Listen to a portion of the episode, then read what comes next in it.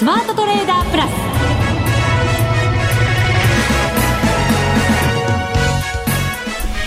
全国のリスナーの皆さんこんにちは。内田まさです。ここからはザ・スマートトレーダープラスをお送りしていきます。まずはこの方にご登場いただきましょう。国際テクニカルアナリスト福永博之さんです。こんにちは。よろしくお願いします。よろしくお願いいたします。はい。注目されていた FOMC も終わりました、はい、終わりました。はい特に何もせず。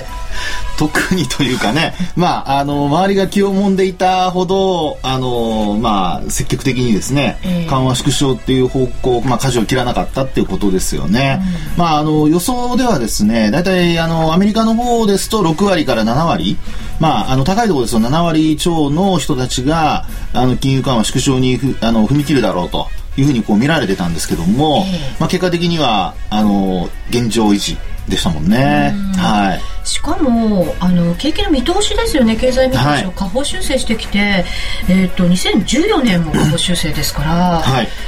アメリカの経済大丈夫なの？って思われる方ももしかしたらいるかもしれませんね。うそうですね。まあそのあたりはですね、やっぱりあのまあ株価の反応を見るとわかるようにニューヨークダウの方ですね。まあこちら主要最高値を更新してあの終わったということですから、はい、まあそのあたりを見る限りまあそんなに心配してないということなんでしょうね。うですから、まあ、これからのその経済指標であるとかですね、えー、まああいろいろこう進捗していく中で、まあ、本当にその、まあ、バーナキさんがこうね発言したというか、まあ、見通しをこう引き下げたというようなところに、まあ、本当つながっていくのかどうかですよね。まあ、そのあの引き下げたんだけどもそうさせないために、まあ、金融緩和を維持しているということでしょうから、えー、まあ、そういう意味ではあの、まあ、見通しはそうであっても結果良くなるっていうのをやっぱみんな見込んでるということなんじゃないですかね。まあ、良、くなるためにしてることですからね。そうです。その効果がいつぐらいに現れてきてくれるのか、ということなのかもしれませんが。そうですね。あのまあアメリカの方はそういうふうにこう先手先手を打つわけで、日本は、まあ、あの、今はね、なんとかこう落ち着いてますけども、これまでは悪くなったら手を打ちましょうというのが日本の、あの、まあね、いろんなやり方でしたからね。はい。まあ、今回、本当に黒田さんが、あの、まあ、異次元の金融緩和という発言をして、まあ、なおかつ、そのネーミングをした後に、こう、実際にね、緩和を行って、まあ、それがあったからこそ、まあ、例えば今日の株価の上昇であるとかですね、はい、えー、あるいはその、安倍総理の法人税引き下げの話であるとか、うん、まあ、そういったことが支援材料になってるってことなので、はい、まあ、ちょっとやっぱり日本もですね、あの、これまでと変わって、ってきてるというふうに考えてもいいんじゃないかなとは思いますけどね。そうですね。はい、そう思いたいし期待もしたいところですね。うんそうですよね。はい。はい、えここからの為替相場そしてもちろん株式市場も、はい、どんなふうに変わっていくのか今日はたっぷりお話を伺っていきましょう。よろしくお願いいたします。はい、それでは番組進めてまいります。この番組を盛り上げていただくのはリスナーの皆様です。プラスになるトレーダーになるために必要なテクニック心構えなどを今日も身につけましょう。最後まで番組にお付き合いください。この番組はマネックス証券の提供でお送りします。スマートトレーダー計画。よーいドン。ザ・スマートトレーダー計画用意ドン。このコーナーではスマートなトレーダーになるためのノウハウ、実践テクニックについて教えていただきましょう。まずは株式市場からです。はい、今日は日経平均トピックスともに高値引けとなりました。日経平均株価がえー、5倍1段高260円82銭高の14,766円18銭で終わっています。はい。えー、あとトピックスはもう1200ポイント回復ですよね。ね強かったですね。はい。1215.48ポイントで、まあこちらの方もプラスの22.4インチポイント高。はい。高値引けです。高値引けです。はい。うん、えー、まあ、この二つにですね、あの、今日の上昇で一つポイントになるのは、まあ、やはりあの、8月の、あの、法人税引き下げの、はい、あの、日経一面に最初に、あの、記事、ニュースとして出たところですね、うん、まあ、そこの高値をトピックスが抜いたっていうのが、まあ、一つポイントだと思いますね。またなんかあの、先日麻生さんが、下げないよ、法人税みたいな発言があった後ですからね。はい、そうですね。で、まあ、今回のあの発表ではですね、発表というか、まあ、ニュースでは、一応、あまあ、安倍総理が、まあ、指示したというようなことで、うん、あの、安倍総理の、その、まあ、あ映像なんかもね、こう出てたりなんかしてますので、えー、まあ、そういう意味ではだいぶ信憑性が高いということにはなりますね。うん、一方で日経平均株価は、これ、あの、8月の2日でしたかね、これ高値まだ抜けてないんですよね。1万4800円なんですね、これね。あ、ごめんなさい、1万、そうですね、1万4808円。はい。えー、これが、あの、8月の、お高値ですね。うん。はい。そこは7月ですね。あ、ここ7月ですね。すいません。あの、リスナーの方は、あの、そこはと言われてもどこだみたいな感じでしょうけども。今、ちゃんとですね、目の前で、私が操っていたんですけどね。まあ、操ってというか、操作してたって言ってくださいね。なんか、操り人形じゃないんですからね。本当ですね。しかも操れてなかったっていうことになりますけどね。そうそう。はい。で、その8月2日の高値がですね、ええー、まああ、終値の高値になりますけども、えー、こちらがですね、1万4000、あ、466円。えー、466円ですね。そこは抜けたんですね。ごめんなさい、ごめんなさい。はい、抜けてきました。あの、次の、その、8、えー、7月の10、えー、18ですかね。19日。あ、これは、あの、終わりですね。はい。ななんだかこう。二人の息が全然合ってませんね。どうしちゃったんだろう。大丈夫かしら？はい。えっと、18日の高値が14,808円。はい。そこを今度抜けるかどうかという形になってきてるってところですよね。でももうあとちょっとになってきましたよ。まあこれ抜くとですね、あの、これまでこう下降トレンドになってたものが、まあもみ合いから、まあ三角持ちは上抜けたって話はあるんですけども、まあ今度あの、明日ともに戻り高値を抜いたことになりますので、まあそうなるとですね、えー、持ち合い離れに加えて、今度はまあ上昇波動があの発生したことになりますから、はい、あの5月の高値にこう接近する場面もという。でそうなるとやっぱりあのこれから期待されるのはやっぱり決算発表ですよね。そうですね。先週もね、はい、そのお話いただきましたけど、ね、でまああの大体2月決算の企業があ来月ぐらいからですかね来月の頭ぐらいからまあ始まってくるとは思うんですけども、まあ、そこであの決算発表が行われてで、内需関連株ですね。大体あの2月の決算企業っていうのは、あの、小売りだとかそういうのが多いので、まあそういうところで内需がいいというふうな形になった場合にですね、うん、えー、今度は10月下旬から今度11月の頭にかけての、おまあ、今度は3月期決算企業、まあ、特に輸出関連株ですよね。あの、値傘株が多いので、まあ、そういう意味では輸出関連株の決算がどうなるのか。はい。まあ、今の想定為替レートはだいたい90円の前半ですからね。うん、で、FOMC 通過して、えー、今、あの、円高に触れた場面があってもですね、まあ、98円台での推移ですので。そうだってしっかり戻してきてますからね。はい、そうですよね。一旦、まあ、あの、昨日、ニューヨークの時間では98円割る場面もありましたけども、えー、まあ、そこからは、あの、戻してきてますから、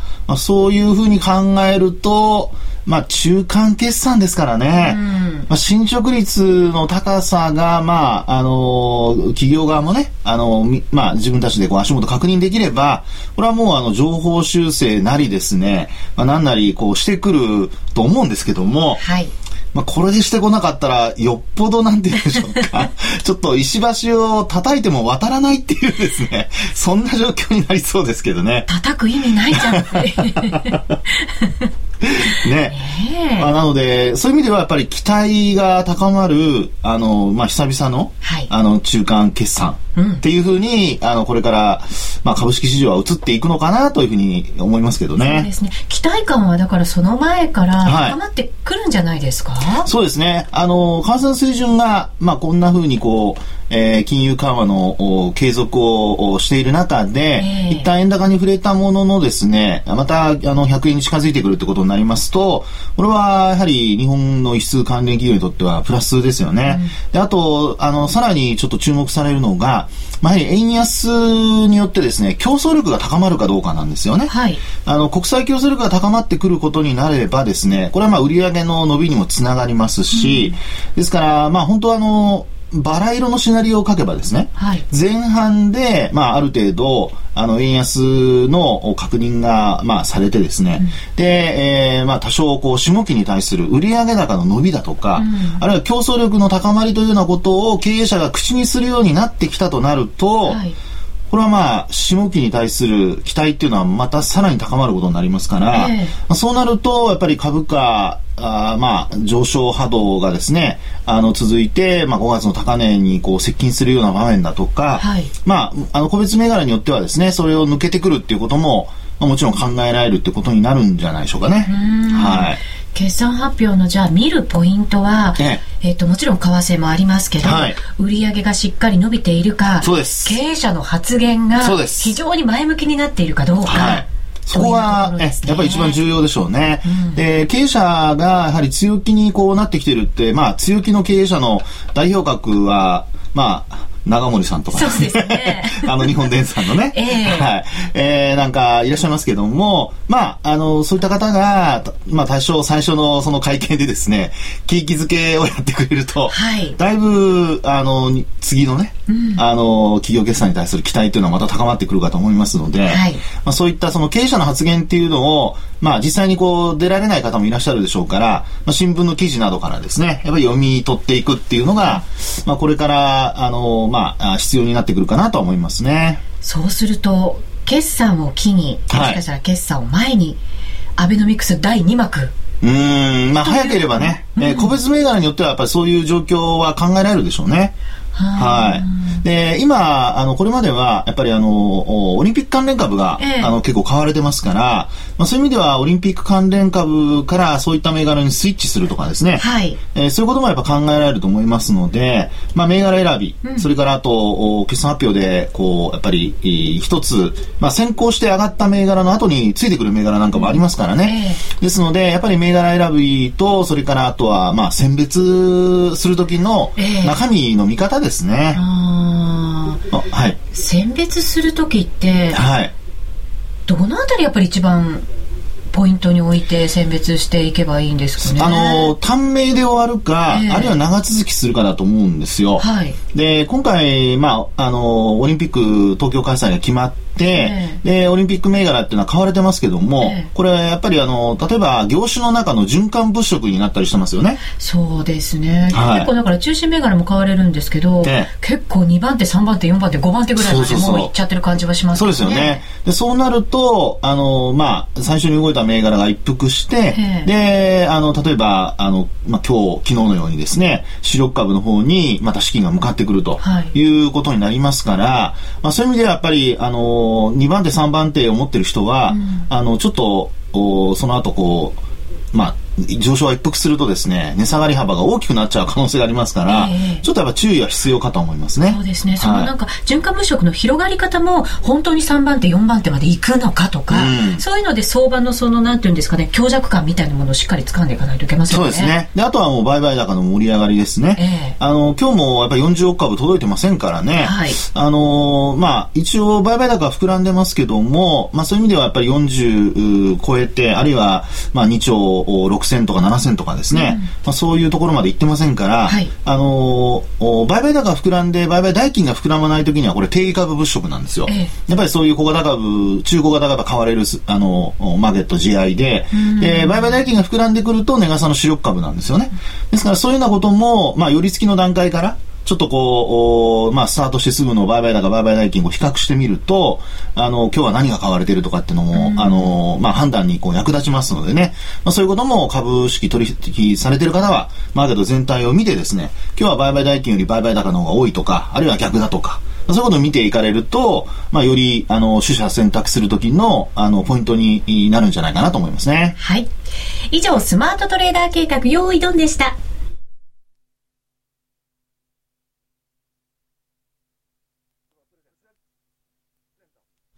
それではここで番組からリスナーの皆さんにプレゼントのお知らせです。ザ・スマートトレーダープラスでは番組開始5年目を記念しまして、はい、リスナープレゼントを実施中です。もう5年目なんですね。すごいですね。ねあっという間に。あっという間に、なんかやってる私たちも楽しんでいる番組ですよね。そうですね。はい。リスナーの皆さんにも楽しんでいただけていると嬉しいんですが、はい、えー、抽選で5000円分のグルメカタログギフトやクオカード、マネックスグッズが当たります。ご応募は当番組ウェブサイトで受付中です。ウェブサイトにあるお申し込みをクリックしていただいてご応募ください。必ず番組の感想をお書きください。締め切りが10月5日土曜日となっています。はい。皆さんからのご応募お待ちしています。またご意見、ご感想をね、いただければ、はい、あの番組にも活かしていきたいなと思いますので。そうですね。はい。こんな風な話題を取り上げてほしいとか、こんなコーナー作ってほしいねとか、こんなことやってほしいっていうのがあったら、はい、ぜひ書いてください。お願いいたします。おします。以上、ザ・スマートトレーダープラスリスナープレゼントのお知らせでした。ザ・スマートトレーダープラス。今週のハイライト。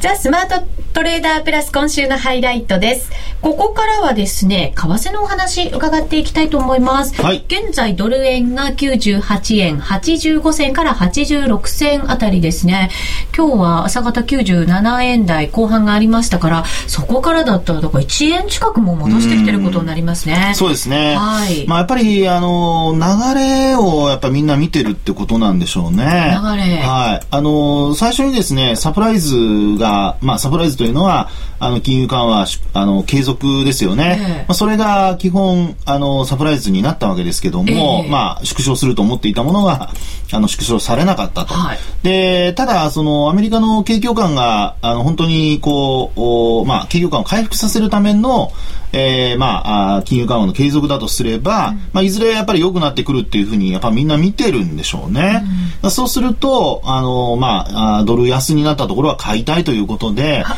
まあ、結果的には、あの、戻す展開になっているということなんでしょうね。うん、今回、だから、その緩和の枠の縮小を行わなかったとしても、はい、景気が良くなってきて、いずれは、やっぱり出口へと向かっていくという、その大きな流れは変わってないという、そういう判断ですよね。そうですね。ですから、まあ、あの、徐々に徐々に東京マーケットの、まあ、東京時間でもですね、えー、戻しに入っているってことなんじゃないかと思いますけどもね。ね今回だからその FMC あんまり動かなかったけれども、FRB は動かなかったけれども、あの、いずれは動いていくだろうというところもありますし、もともとあの、今月やらなくても、12月にはやるんじゃないのなんていうのは話がありましたから、うん、まあ、織り込んでいるっていうところもあるのかもしれませんけどね。そうですね。ですから、まあ、あの、12月これでもやらなかったらですね、逆ですよね。あの悪く悪く取りそうですよね。そうそうそうそう。こんなにできないものなんだってアメリカの、うん経済どうなっちゃってるのってやっぱりちょっと心配になりますよね。ね、うん、それからあと、まあ、バーナキさんも任期がもう満了になって、あの、まあ、次の候補者のね、話も今いろいろ出てますけども、まあ、そういった、あの、引き継ぎのことについても、やっぱりいろいろ話題がに上って、まあ、あの、もし、こう、うまくいかないなんていう話になってくると、やっぱりドル売りの材料になりかねませんからね。そうですね。はい。そうですね、イエレンさんになったとしても、はい、まあ、緩和まだまだまあもうちょっと続くからっていうことそうです。イエレンさんはいずれにしてもそのハト派ですから、ハト派っていうのは緩和推進派というか緩和をですねあの、まあ、維持していこうっていうふうなあ考え方の集まりになりますんでね、うん、まあ、そういう意味ではやはりあの、まあ、12月にもしやらなくてで来年に持ち越したなんてことになりますとやっぱりイエレンさんもなかなか今度あの緩和の縮小ってのはできなくなってきちゃいますからね、はい、えー、ですから、まあ、あの12月次の FOMC まではみんなえー、まあ、次はやるだろうというふうに見てますので、うんえ。ー、まあ、そういう意味では流れはやはり、あの、まあ、円安ドル高の、まあ、流れを今作ってるっていう形だとは思うんですけれども、まあ、そこでもしあのできないとなるとこれまた原因は何なのかとかですね、はい、あるいはこれから雇用統計の数字これがやっぱりあの重要なあの、まあ、要素になってくるというか、うん、やはり感染を動かす大きな要因になるでしょうね。そうですね、はい、失業率は6.5%ぐらいでっていうね、はい、そういうのがやっぱり FRB の一応の基準になってるわけですよね。そうですね。で、まあ、今のその基準っていうのはフォワードガイダンスという形でですね、あの、先行きこうなったらこうしますよっていうこう見通しをね、うん、あの、あらかじめこう話をして、で、マーケットが動きやすくするというパターンですのでね、はい、まあ、そういう意味ではあのそこをいじってくるってことはないとは思うんですけども、えー、まあ、基本はですね、えー、そういったフォワードガイダンスに従って、えー、金融政策も、まあ、実施していくということになりますから、まあ、これからやはり一つ一つあの本当に改善傾向になっているのかあるいは、まあ、あの見通しの通り悪くなっているのか、これはちょっとですね一応見といた方がいいんではないかなと思いますね。はいえーと、ドル円なんですが、まあ、その他のクロス円も含めて 5番になってから円安方向へと動きが変わっておりましたけれども、はい、今一段とその円安が強まっていまして、はい、えー、98円87銭から88銭あたりこれがドル円ですね。ユーロ円が133円96銭から97銭で134円ももう目前というところまで来てますね。ユーロがねここに来て本当に、うん、あの強くなってますよね。そうなんですよ、えー、ユーロはだから円に対してもドルルに対しても強いので、はい。うん、そんなにどうして強いのよって あの国の状況を考えると思っちゃいますけど、ね、そうなんですよね。ドイツだけ見たらまたちょっと別ですけどねきっと。まあね。まあでもドイツは確かにまあ経済の状況からするとねドイツの割合の方が大きいんでしょうけども、えー、まああ全体で見るとやっぱりドイツだけでは持たないということになっちゃいますからね。そうですよね。い、え、ま、だになんかユーロは崩壊する方向なんだっていずれはっていう方もね いらっしゃいますが。もうやめといたらいいのにね。意地張らなくてもって思っちゃいますけどね。はい、と福士福士まさか福永さんが言っています。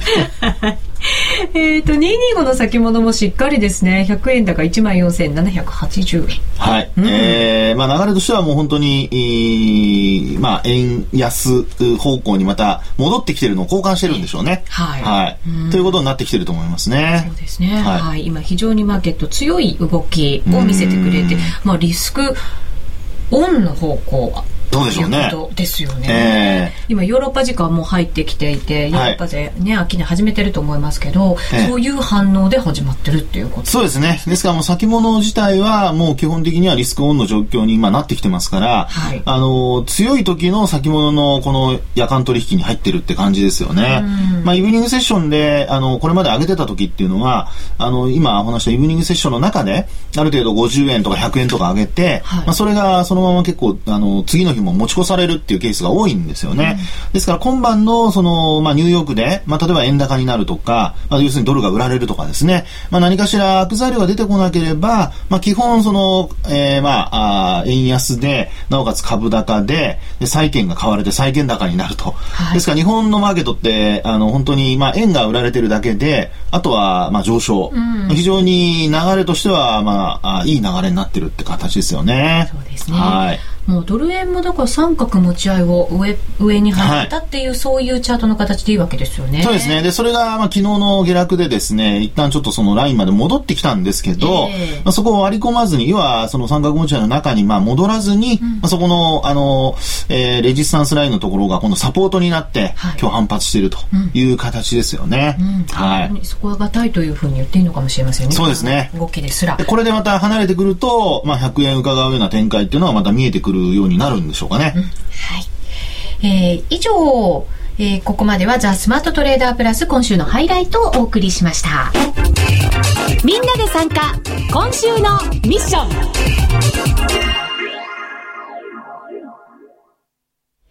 さあ、それではここからは、マネックス証券の福島正さんに、お得な情報、キャンペーンなど情報いただいていきたいと思います。よろしくお願いします。よろしくお願いします。強いですね、ドル円。ドル円はそうですね、やっぱり、ね、日経平均が強いので、まあ、やっぱりあの FMC、まあ、福永さんお話あったと思うんですけども、見送りで、そうすると株にはやっぱりいいので、はい、まあ、それに、まあ、乗っかって、まあ、円が売られてる感じ、リスクオンになってるような状況ですかね。そうですね。クロス円がまたね、すごい強い特にやっぱ5ドル円あたりがやっぱり強いというか、まあ、散々下げていた経緯もあったので、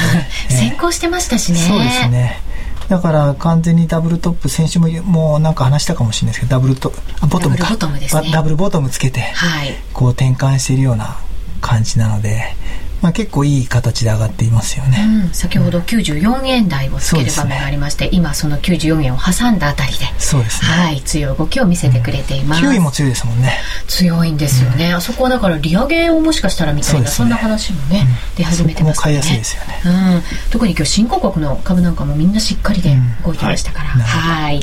さあ福島さん。はいえー、お得な情報を今日もたっぷりいただけますか？もうあのちょっと月末に近づいているので、ええ、あの目新しいキャンペーンっていうのはあの特にご紹介することないんですけどもやっぱり月替わりなんですね。基本はやっぱり月初に出す、うん、まあ、月の1日から始まるキャンペーンが多いので今はやっぱり FX プラスでいうと神戸牛のプレゼントキャンペーンっていうのをやっていて、うん、でこれ第2弾でやっているんですけども、えー、第3弾も実は10月から考えていて、で、まあ、松坂牛、松坂牛、神戸牛って来てるので、今ちょっといろいろ考えてるんですけども。次の牛？何ですかね。次の牛。結構いろいろあるんですよねよく調べてみるとね。ありますね、うん、ただ有名なものじゃないと皆さんね、うん、あのせっかくもらうんであればね普段買わない牛がいいと思うので、えー、なかなか買えないものがいいですね、えー、ブランドのね。ブランドのね、うん、キラキラ輝くお肉が欲しいですね、もうあとは幻とか言葉がつくとね みんな飛び込んできますからね。いいはい。究極の、ね、ただね、少しね、あの、2回連続で、こうやって焼肉、生肉をこう写真でこう使って、ええ、ちょっと雰囲気的にもうお腹がいっぱいというかもう、見た目？見た目的にはもういいかなっていう。僕はずっと見ていたいです。別にその見る、もう飽きたりなんかしないですけどね。だから。秋の味覚いいんじゃないですか？松茸とか。あ、そういうのもね。ここで企画会議ですか？ダメ それもちょっと考えますね。ねちょっとね、次ね、実はその、あの、例えば、飛騨牛とかの、うん、あの、またに、あの、焼肉系じゃなく、あの、高級レトルトカレーとか、なんかそういうのもいいかなっていうふうに思っていて。トレードしながら食べられる高級食。そう。結構やっぱそうトレードしてる間忙しいじゃないですか、はい、だからレトルトカレーだったらね、うん、温めてすぐご飯かけてね。ちゃんとずっと見てられます見てられますからね、ね、その分 なんて嬉しい。味も美味しいみたいなね、う。ん、なんでお得なんだ、ね、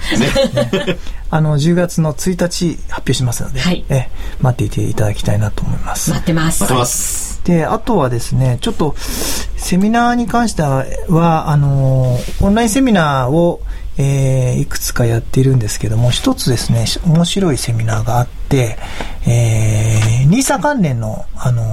ー、イベントを東京でやります。はい。で、これあの、10月の20日日曜日、うん、東京コンベンションホールってあの京橋に新しいビルができて、えー、そこの中の、あのー、あるホールを使うんですけども、そこであの、定員400名で、あの、参加費は特にかからず無料なんですが、まあ、当社に口座持っていないと申し込みができないんですけども、うん、まあ、あの、NISA はやっぱり2014年の一つの、あの、大きなテーマなりますので、そうですね、10月1日からもうね、そうですね、解説できます、ね、できますので、えー、まあ、NISA に関するあの説明ももちろんあるんですが、資産運用全般的な、やっぱり、あの、ある、ある意味こう NISA って長期分散投資というか、長期運用っていうところがあの紐づきますので、うん、まあ、そういったこう長期分散投資に関するこうセミナーをセットで、うん、えー、特別にこう開催することになりましたので、はい、